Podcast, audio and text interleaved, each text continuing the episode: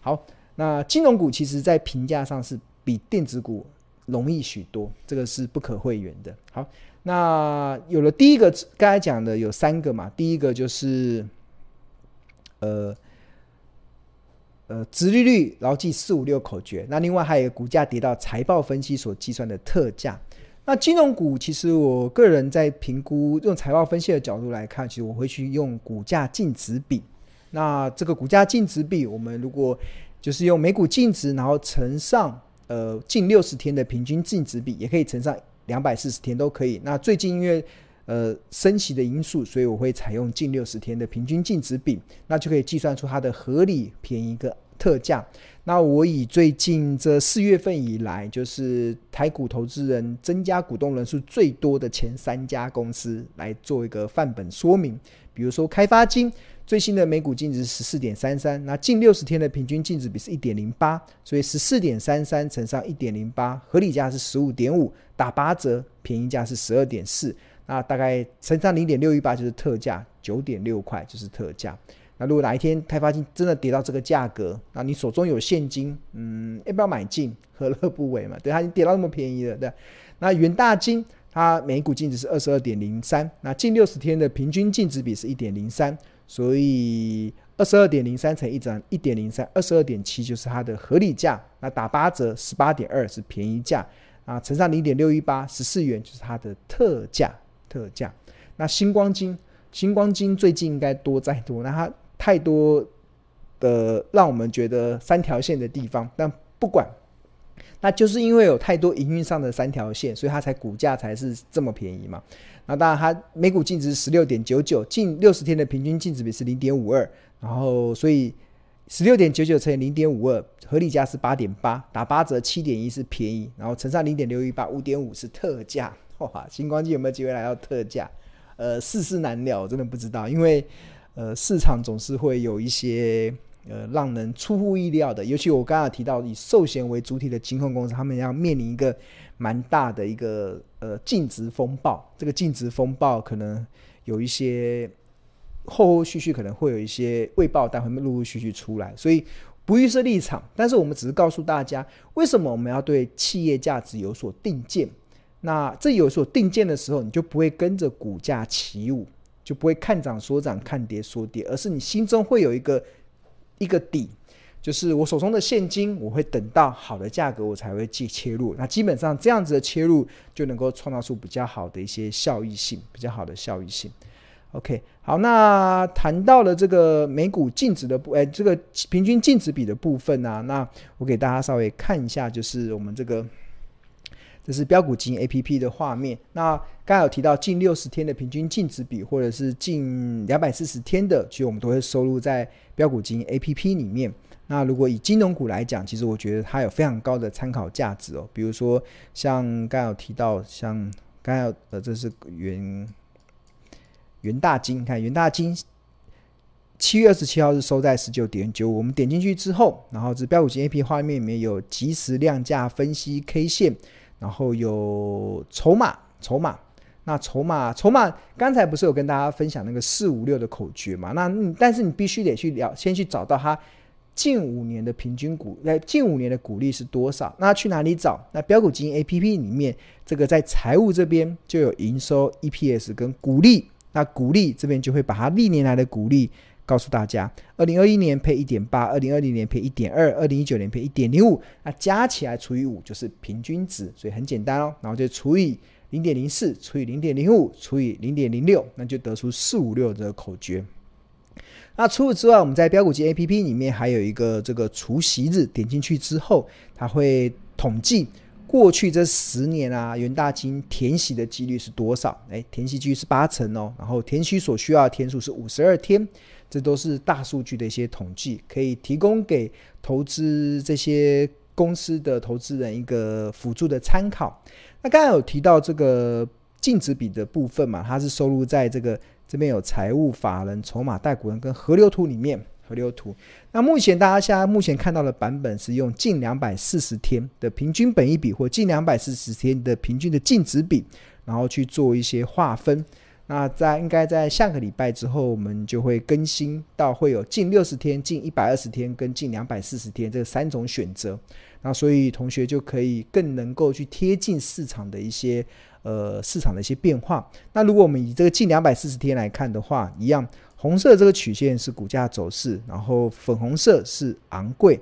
哎，紫色是昂贵，粉红色是呃合理，浅蓝色是便宜，深蓝色是特价。那元大金的股价随着这一波跌下，也慢慢进入到特价的区间，所以这个就是我刚才所提到的，就是选择这个呃加码的时机点的第第呃第二第一个就是财报分析所计算的特价嘛。那我觉得金融股你可以去参考呃滚动式的净值比，会有很高的参考价值。好，那最后一个就是技术分析中的月 K D 指标。黄金交叉，我觉得这个是一个非常好用，尤其是金融股非常好用，而且非常简单的一种策略。那我在先前的直播节目中也有分享给大家。那最主要就是低档黄金交叉的时候买进，然后高档死亡交叉的时候卖出。那这波以来金为什么金融股会这么弱呢？其实有一个很大的，就来自于呃。来自于就是金融股，它出现了集体性的死亡交叉。那举例来说，像今年的四月份，永丰金、兆丰金、和库金、开发金。新产第一金、台新金，通通出现了月 K D 在八十以上死亡交叉。你看当时的兆丰金还在四十一块哦，开发金还在十七点九五哦，那第一金还在二十七点八，出现了族群性的死亡交叉。甚至五月份加入月 K D 死亡交叉的有中信金、华南金、玉山金、联邦银跟台中银。你看当时的玉山金还有三十块哦。那最早出现。今年啊，最早出现月 K D 死亡交叉是国泰金，一月份就出现了，它呢当时的股价是六十三点六，所以基本上其实你不要小看族群性出现了月 K D 死亡交叉，它所代表的这种呃先前的那一波多头的走势可能已经即将结束了，这个上涨的走势要结束，即将要翻空了，要修正了，那个压力就会非常的大，所以这是也必须得去注意的地方。那除此之外，其实呃。真的月 K D 这个，我觉得这是一个非常好用的一种策略了。那基本上，其实呃，我过过去一直以来就告诉大家，其实投资要越简单越会赚，尤其要保持简单。那李小龙有说过啦，就是不怕会一万招的人，就怕一招练一万遍的人。所以我今天我觉得在金融股的这投资上，我觉得。大家可以把这个月 K D 拿来当做你在金融，我讲的是金融股哦，金融股的操作一个非常我觉得有用的一个策略。那通常月 K D 指标有两大妙妙用，第一个它叫它是具有高胜率的买低卖高的策略。那根据大数据的统计来看的话，它的平均胜率可以来到七十一趴，平均的报酬率可以来到八十四 percent。那另外还有一个意义，就是不要小看族群性的意义。族群性如果出现了集体的月 K D 在高档死亡交叉，那就代表这个族群的先前的涨势已经结束了，即将要往下修正了。那或者是族群性出现月 K D 低档黄金交叉，就代表它先前的这一波跌势已经结束了，它即将要开始翻多上去，对吧？那真的屡试不爽，而且我。不断的在每次在重要的时刻都在提醒大家，比如说在去年的五月份，我算是市场很早就告诉大家，面板股先前的多头走势已经结束了，因为我当时看到了，呃，看到了这个群创、友达跟彩晶三档指标个股同一个时间出现月 K D 在八十以上死亡交叉，然后到了去年的七月份，我也算是在市场当大家都还在封航海王的时候。我也率先提出了一些警讯，告诉大家，不管是万海、长隆还是阳明，他们在去年的七月份同步的出现月 K D 在八十以上死亡交叉，所以这个时候你在看航海王的时候，你就不要再锦上添花，你就不要再化修了，因为它趋势往趋势开始出现反转向下的可能性会大增。那甚至在今年的一月份，今年的一月份，当许多的外资在那边暗战。台股中这个 ABF 载板有什么南电、星星跟景硕的时候，甚至你打开电视看到很多的节目，大家很多的人都在讲哇，ABF 载板多好多好的时候，那我我是率先在《投资家日报》里面就告诉大家，ABF 载板的新兴南电跟景硕同步出现月 K D 在高八十以上死亡交叉，真的要留意它那一波的多头走势可能已经要结束了，对吧？那从事后证明来看，其实都是蛮准确性的。那另外，金融股是在四月份、五月份出现集体性的月 K D 死亡交叉，所以也呃，如果你是利用这个的策略的话，相信你就可以避开这一波金融股这个下修的这个压力跟风险了。